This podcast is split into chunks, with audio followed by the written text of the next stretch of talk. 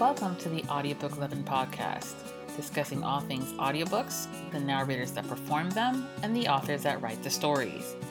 Including a special series with narrator Shane East, the Audiobook Lovin' podcast is brought to you by Viviana, Enchantress of Books. Hi, everyone, and welcome to episode four of the Audiobook Lovin' podcast. Narrator Victoria Mei is with us today. Welcome, Victoria. How are you? Hey, I'm doing all right. How are you? Doing good. Thank you for being our guest today. Appreciate that. I'm glad to be here. So, for those who may not know you, why don't we start by having you share with us a little bit about yourself, how you became a narrator, and how long you've been narrating? Sure. Um, I have been narrating about over two years now. I just passed a hundred audiobooks on Audible between Victoria Mei and then my other self, which is Natalie Naudus. I do all my romance as Victoria Mei, and then everything else is as Natalie. Mm-hmm. Um, but I just passed 100 books. Yay! Yay! Um, and I got into this. I trained as an opera singer. I actually have a master's of music from the University of North Texas.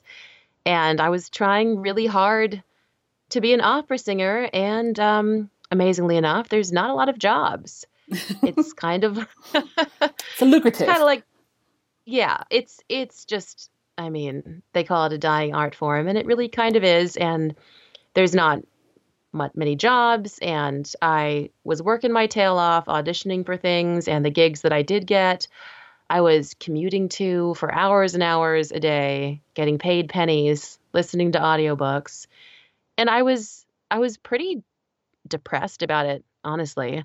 Um, you know, I, I went to school for six years and spent a lot of money traveling for auditions and it just wasn't panning out the way I hoped. I was in kind of shitty C-list houses singing in productions that weren't what I dreamt they would be and um, listening to a lot of audiobooks and I was just ready to quit. I wanted something different, anything different. All my friends, their careers in music were ending up being teaching and I was teaching a lot of music lessons and it was okay, but it wasn't what I wanted to do for forever.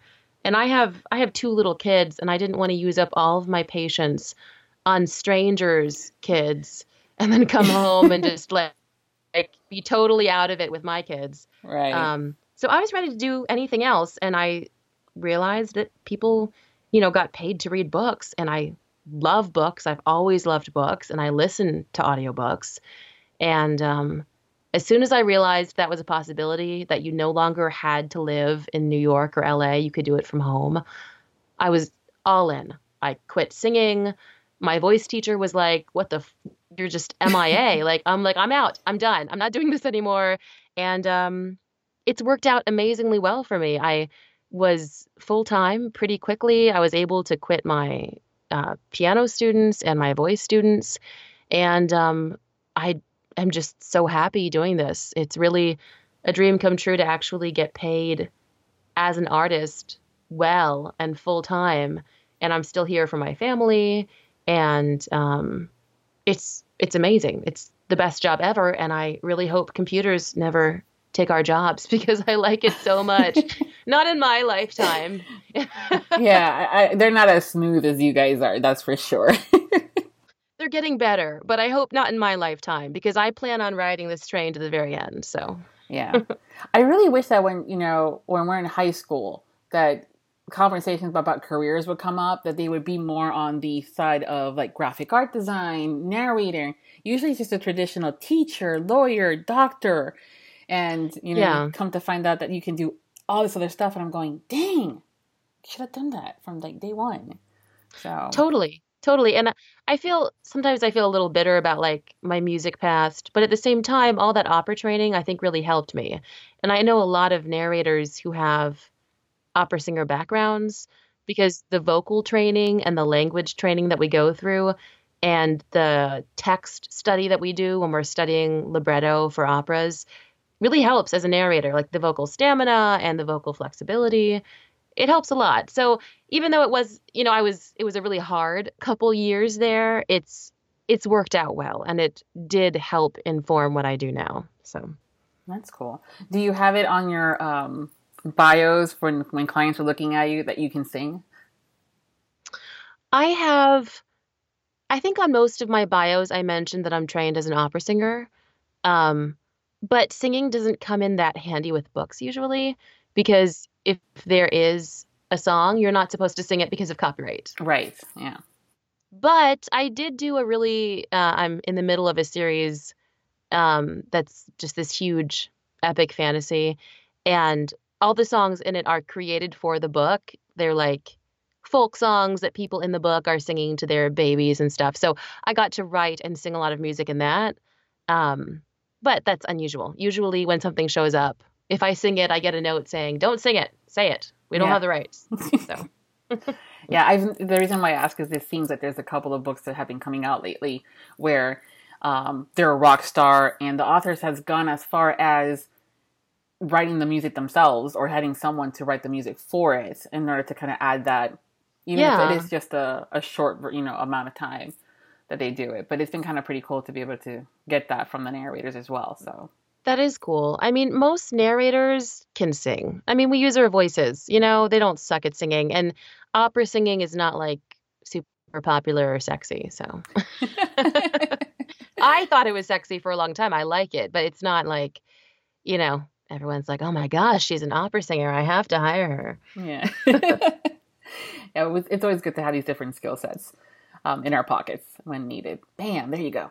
Um, There we go. If anyone has a book about an opera singer, I'm mhm. totally there. Once you get cast, how do you prepare for the um, the book? Do you read it in full? Do you just read your parts? How do you go about that? I read the whole thing, and I, um, depending on what kind of book it is, I make a short or very, very long list of characters, terms, places, made up languages, ma- you know, made up language sentences. I, I do quite a bit of sci-fi, um, and that stuff gets super complicated. Sometimes I have hundreds of names that I have to check pronunciations. But then, like contemporary romance, sometimes there's nothing because all the names are like Will and Jasper, and I'm like, okay, I know how to say all this. Um, and I usually make notes about like characters and start hearing the voices in my head as I get ready to record.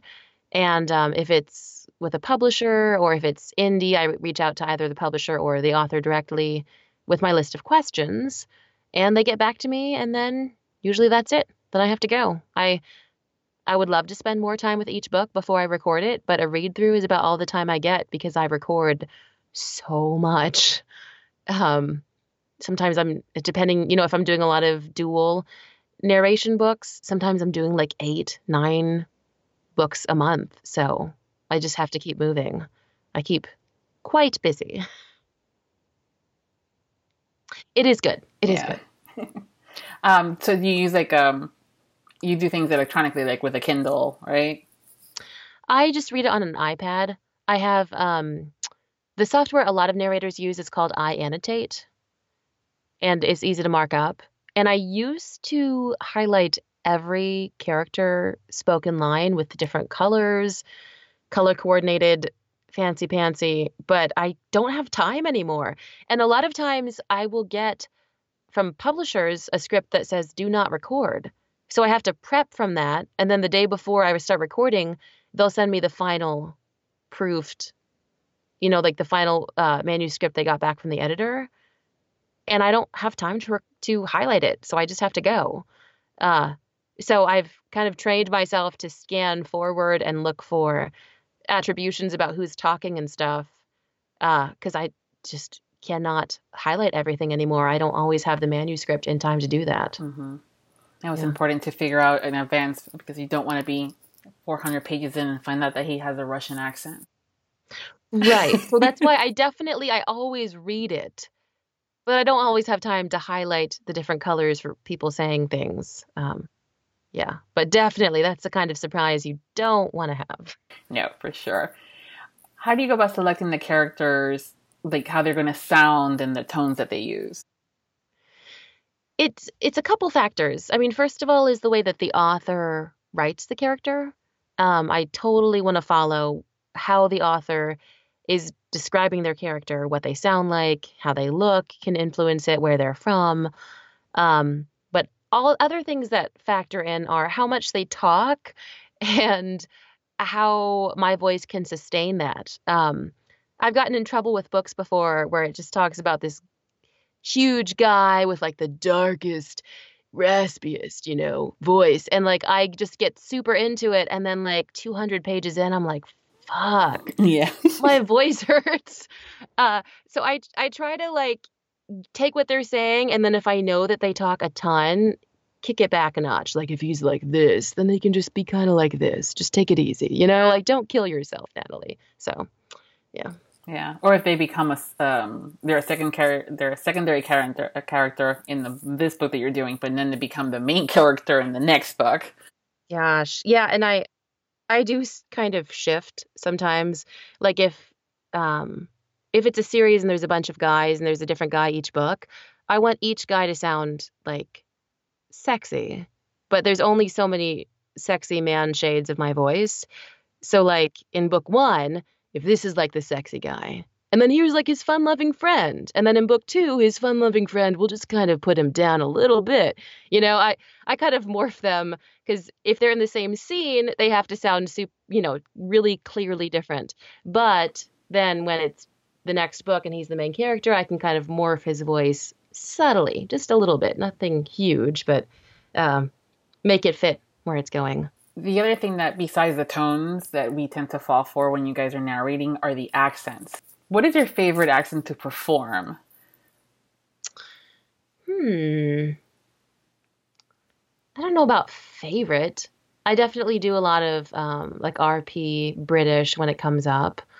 Um, that's the only accent I've done like a whole book in. I have a a pirate series. It's a female Captain Hook series that I'm doing, and I'm doing the whole thing as first person British. And it's really fun. But I don't I just kind of got roped into this series and I'm loving it, but I don't do a lot of that because it's so time consuming for me that I have to look up words all the time to make sure I'm doing them right. Um, I like doing Russian. I had a lot of Russian piano teachers, so that's like a fun, fun accent to connect with. Maybe like Russian or RP probably are my favorites. So on the opposite side, what is the hardest that you've had to perform so far? I had to do some Norwegian and that was really weird and I couldn't do it now if you made me. Like I just I kind of like honed it in for like those couple chapters where the grandparents were showing up and then it just has evaporated from my mind. Like I, I don't even know anymore. I'd have to really yeah, that one's rusty. And that was that's a hard one. It's that's it's a weird yeah. I don't know. I'm just not good at that one. I'd have to work on it. Yeah, there's some that like yeah, for sure. There's some that are difficult. Like that one, I would assume is difficult. I know if other narrators have said the uh, South African accent's another one. Oh yeah. Oh, I did do a book recently that's uh, coming out in November that I had to do um, like a Ghanaian accent for one of the main characters. Yeah, that was hard. It. I really worked on it. I hope it's not terrible. I don't think it was bad, but um, yeah, I, it's just there's accents that you might be better at than others, but like as a narrator, if it comes up, you just have to do it. So, um, so we just do our best. So be kind in reviews. Oh my gosh. you know, like maybe that's not our specialty, but we just did our best for like that one page. Like if it was a huge part of it, we probably would have told the publisher like maybe you want to pick someone else, but just for a character or two, um, cut us some slack. Yeah. Sometimes these reviews are like the worst possible. like, I'm sorry. I'm so sorry that you felt like that. Well, and it's also uh, it's very subjective at the same time. I mean, we oh, had oh gosh, um, totally. A perfect example is um, Gar- um, Gary Furlong. He's Irish. He did a book in a yeah. character of Irish, and the review said worst Irish accent ever. hilarious when that happens. Yeah, and I'm like, uh, yeah, he's Irish. Um, so it's just because we get used to like the Lucky Charms at you know character, right? For some of these totally. uh, accents yeah. and things like that. So it, it's uh, very subjective. So I, I try to definitely as something that I don't really nitpick when it comes down to the narrators and the reviews. I don't nitpick about that. Yeah, I just did this book in um, for Ilona Andrews, and the longtime narrator for Ilona Andrews has been Renee Raudman. And in fact, when the literary agent sent me an email and I saw that Renee Raudman has done all of their books, I was like, Are you sure? Because I don't want to take over a series. People are going to hate me. Like, like these these books have thousands of reviews. Like they're incredibly popular. And um, they said, no, no, it's a different character in the series from her perspective. So we want a different narrator. And I was like, okay. So I really did my research. I downloaded the previous audio, a couple of the audiobooks. I listened to them. I made sure that I carried over. She had made all of the vampires British. So I made sure that I carried over the accents for the characters that carried over. I made sure I said things right. And the reviews have mostly been good, but sometimes people who take the time to write ones are huge haters and they're like, bring back Renee Raudman. And they're like, what's with the stupid vampire accents? And I actually had a reviewer defend me to another reviewer on Audible. And they were like, I think it fits the vampires because they're pompous and it makes sense that they would be British. But the whole point is, I didn't pick them to be British. She already gave them that accent and I was just carrying it on. Yeah. So well, first, it's awesome that you did that research because it is very difficult to pick up a series that has had a previous narrator, you know, whether it's just three books or 15,000 books. It's really difficult, um, especially when we fall in love with those narrators from a listener perspective. I uh, totally understand. And I know that listeners, some people are going to hate it, but I do appreciate that most listeners try to um, give the new narrator a chance. Yeah. because sometimes it's literally just our job and you know we're doing our best to honor the other narrator. And we might love like renee raudman. Oh my gosh i have incredible respect for her. Um, but you never know what happened with the series or the narrator. And it, you just have no idea what happened and the new person is never responsible for whatever happened before.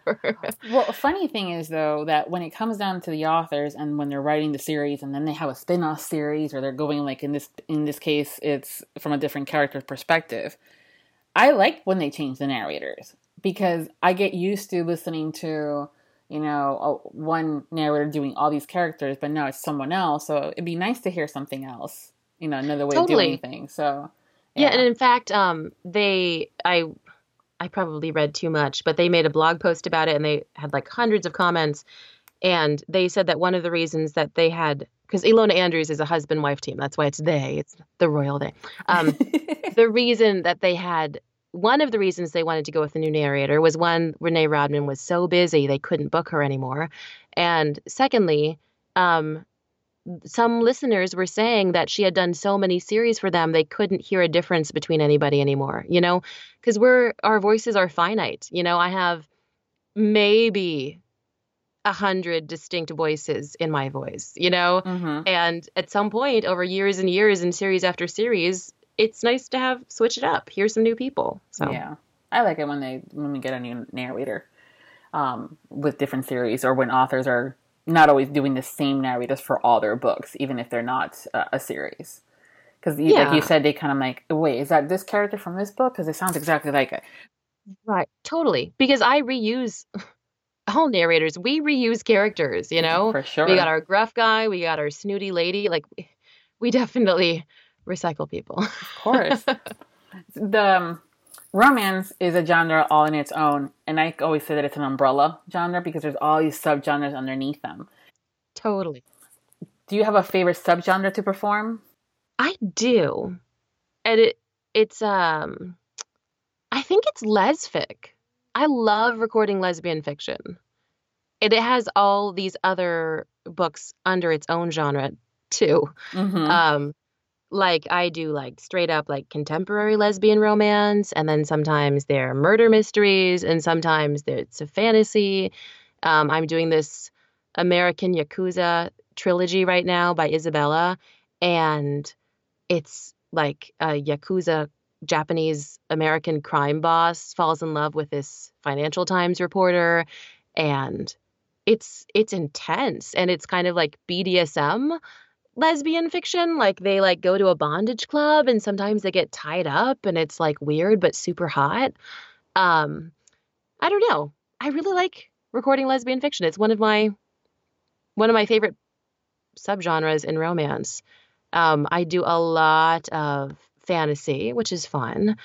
I've done quite a few reverse harem, and that genre seems to be going strong. Yes. Um, I I guess when I first started doing them, I thought it was going to be just like a new fad and maybe kind of peter out, but it's it's going strong. I have I keep booking reverse harem series, and those are fun because you got to come up with three plus distinct sexy guys, so that's always fun.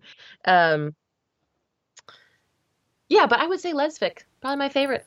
Yeah, it, yep. it, I keep seeing that uh, genre pop up more recently because um, you know from an LGBTQ community, the from a book perspective, romance, the MM, so male male, is very right. popular, um, right? And all the subgenres, and there's not a whole lot of lesbian fiction out there, and that's starting to be more um, popular as well as not only in the written word, but as also now coming to audio. So I'm happy to do that, you know, to see that happening. Yeah, yeah. And give us a. There's a lot of lesbian fiction. It's not as popular as the MM, but I think its heyday is coming. Yeah. Uh, because it's it's beautiful. A lot of the authors, it's beautiful writing, smart, fun. It's good stuff, and um, I I really enjoy it um, from from a variety of perspectives, and I, I think that it's it's prime for more mainstream popularity. And I guess one of the maybe the selfish reason, one of the selfish reasons that I enjoy doing it is because the uh the audience for it is mostly queer women mm-hmm. and there's so much more complimentary about my narration than straight women you know, when Aww. I do, um, whenever I do a dual narration, mm-hmm. the reviews are usually gushing about the man, and then they're like, "And Victoria was all right." sometimes, so, sometimes they're very positive to me too, but in general, the women are more fans of the male narrators than the female. I find it's I true. Mean, yeah. yeah. I mean, because their voice is sexually doing something for them, yes. you know? So it makes sense to me, but I don't hate all of these reviews on my lesbian fiction books saying she has the sexiest voice I've ever heard. And I'm like, thank you very much. Yeah. I don't think anybody would mind hearing that, no matter what they're, you know, talking about. yeah, I I like a little attention. What can cool. I say? Yeah. Besides the writing being excellent, you know, mm-hmm. I just I like it. And I feel like it's um I was raised super conservative. Like I didn't know any gay people. I thought that gay people were bad. Like this is what I was taught growing up. So when I got to college and I was in the arts and I started meeting gay people, I was like, "Oh my gosh, my whole upbringing I just I don't know. I feel like I have years to make up for of misunderstanding and um and feeling prejudice and even unfounded hatred just because I'm told that these people are doing something wrong. And so it just it feels redemptive to me to really be a part of of that literary movement. I really enjoy it. So is there a genre that you have yet to narrate in that you'd like to? Um I I've done a lot of stuff. Like I definitely want to do more of things like I want to do more sci fi. I want to do more straight thrillers. Super specific. I've never done a like apocalyptic medical book where like germs kill us all. I've always wanted to do one of those. I'm pretty much always down for a movie about about a mysterious disease that kills everybody. I like books about that too. So I'm still waiting for that medical thriller book to come in. Uh, but no, I, I do a lot of stuff and I like mixing it up. Um, I just did this dark, dark romance series for Ashley Jade. Uh, book one is out, The Devil, and then The Devil's Advocate is coming out soon. It's with Teddy Hamilton and Soren Grey. And when I got it, when I got that manuscript, I was like, this might be too dark. I don't know if I can do it. Uh, it's it's pretty terrifying and like just fucked up, just so twisty. Uh, but I kind of had a great time doing it. like I don't want to spoil anything, but there's just something about like everything being fucked up and then like getting revenge and vindication at the end that's like a total high. And I was, you know, going into it, I was like, people are really into this. And then I was like, oh, yeah, I guess I'm kind of into it too. And I guess that makes me a weird freak, but it was super cool. I think it's a whole part of the fantasy of being able to live vicariously through these characters. Um, either because they've never done something before, like you know, like like with the BDSM genre. You know, I love mm-hmm. reading that stuff too, and it's one of those where I'm going, "Ooh, that might be interesting, honey." Um, yeah. read this. Um, and so when it comes down to all these different genres, and the dark one, I, I was talking. Who was it? Someone posted something on social media, and it was one of those dark, really dark books, and the reviews are mixed. Um, mm-hmm. But I mm-hmm. take those with a grain of salt. Um, it's not, you know, not, not every genre is for everyone. That's why they have we have totally. so many. Um, but totally. it's also kind of interesting to see how the characters go from one one point to the next, and then how they, you know, how they're redeemed or how do they survive? Because we're we've never been through that. Um, so again, it's living vicariously. So I like it when the authors can take you there. It's always fun to read something unlike anything you've read before. Totally. There's um one of my favorite authors is Neil Gaiman, and he has a collection of short stories called I think it's called Trigger Warning. And in the in the intro, he talks about trigger warnings and how we warn people of triggers and how he's read things before that when he finished, he was uncomfortable and kind of wished he hadn't read it. But things like that mold who you are and mm-hmm. uh, teach you things and give you surprising new experiences. And um, that's that's how I feel about dark romance. Like I'm not, I don't do a ton of it, and I don't think I could live there because I got to get out and like, yeah, and yeah. But um, but I don't know. There's something something uh, seductive about going to some dark, crazy place that you never imagined you would go in your imagination, uh-huh. and then uh-huh. and then coming out of it. It's it's it's an emotional arc that I hope to not experience in real life. Yeah, yeah, definitely. You have to be in the mood for it, um, or get yourself in the mood for it when you're reading it or now narrating it. Um, do you record it and keep your outtakes? No, I just punch back and keep going. Well, I know a lot of the narrators have been doing like blooper reels and things like that, and you guys are a hoot when you guys share those. So it's like sometimes, yeah, sometimes I make little booth videos, but I don't, I haven't done blooper reels. Although the other day I did lose my place on the page and I yelled, fuck! And then I looked up and that was the next line. Oh. Wow. So it so it was correct. So that blooper stayed in. wow. It'll probably never happen again. God, we never know. Um, is there an author or narrator that you wish to work with that you haven't yet? Hmm. I mean, there are sci-fi authors who I would love to work with, who I I follow on Twitter, and I'm always like, following their new releases. Um, I so obscure, but I love the Japanese author Haruki Murakami. I would give a kidney to narrate one of his books. They are so cool. Uh, and they get translated into English and um, but they're mostly from male perspectives and most of them have been recorded. He doesn't write that many books. Um, Neil Gaiman would be amazing.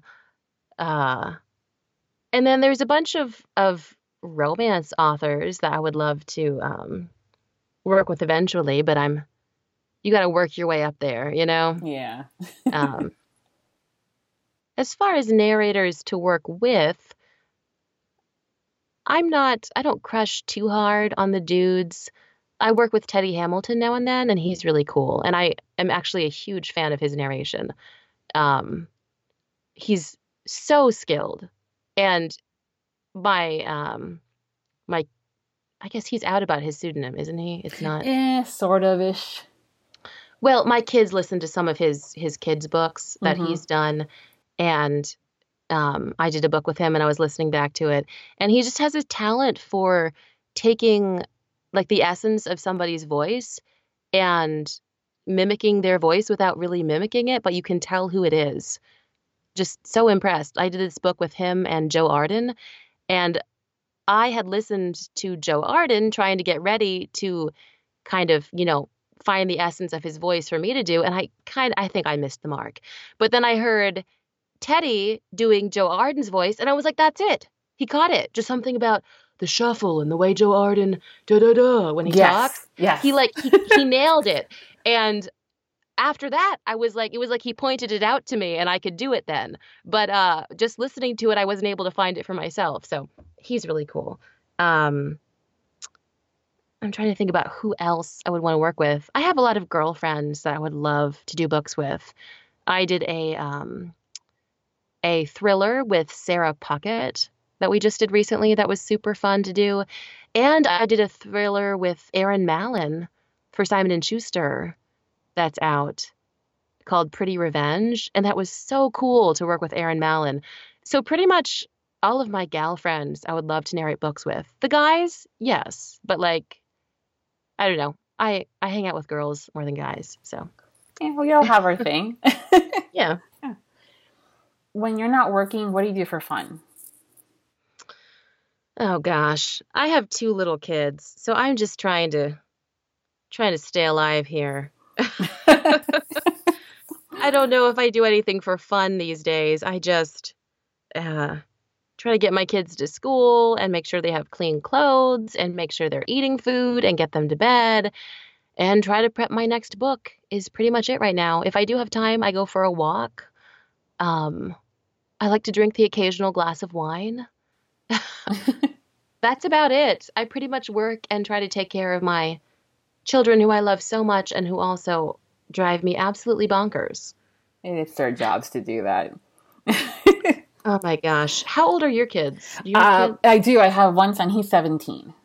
So Okay. my him driving me batshit crazy comes into where you know the moodiness comes into play, the uh, the not responding when you ask him a question, or the he has perfected the eye roll.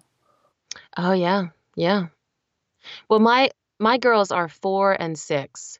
So, it's like lots of just temper tantrums and lots and lots of feelings. And you know, they're not always being bad. They're just like sad or emotional and I'm trying so hard to be patient and I'm like caring about the little people's feelings, but then when I finally like get them off to school, I'm like, fuck, who cares about my feelings? Like I have some feelings about this too. Shit. Yeah. Like today I was literally talking to myself in the car and I was like, I feel like I need to call in a professional for this. And like, fuck, I'm the professional. Like what am I supposed to do?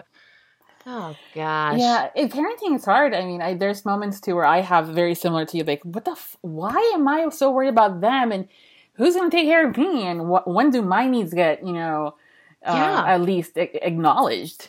And so I've learned to ask the question, like, "Are you okay? Are you mad or something?" And then for them to go, "No," and I'm like, "Okay." And then usually I would go, I would try to follow up, like trying to figure out what that emotion was because it seems that they can't really express themselves. Like they don't know if they're angry or they're you know upset or perturbed or they're just meh. You know. Yeah. Um, I've now go to a point where I ask once, and what he tells me, I'm like, okay, if you want to talk, let me know. Right, because it's his choice. Yeah. yeah. But at the same time, it's just one of those. I was getting aggravated. Like, why don't you tell me? Totally. yeah. Totally. And uh, but yeah, it uh, kids are great. They all go through their stages, so um, you'll Yeah. get there. Oh gosh. Today was just one of those days that my four year old was just like crying and then I'm like, Can I put on your pants? And she's like, No, I didn't. I'm like, I don't even know what you're saying. Like I, I don't know how to deal with this. But I guess I'm the only adult here, so I'm gonna have to. Well, it's funny. They're they're they're trying to get their independence, and mine, who has the independence, will come home from work, and he's like, "What'd you make me for dinner?" And I'm like, uh, "You're 17, but you're my Yeah. mom." And I'm like, "Uh huh." It's like you're supposed to take care of me. And I'm like, "Really? I, I don't know anymore what to do because I do this and then you get mad. I don't do this and you get mad." So I'm like, I go frozen pizzas or peanut butter and jelly sandwiches. What do you want? there you go. I don't know why kids are the worst behaved for their moms. Yeah. Because I know I was, and I still am sometimes, kind of rude to my mom. um, and I see it with my kids. They behave for me like they would not behave for anyone else.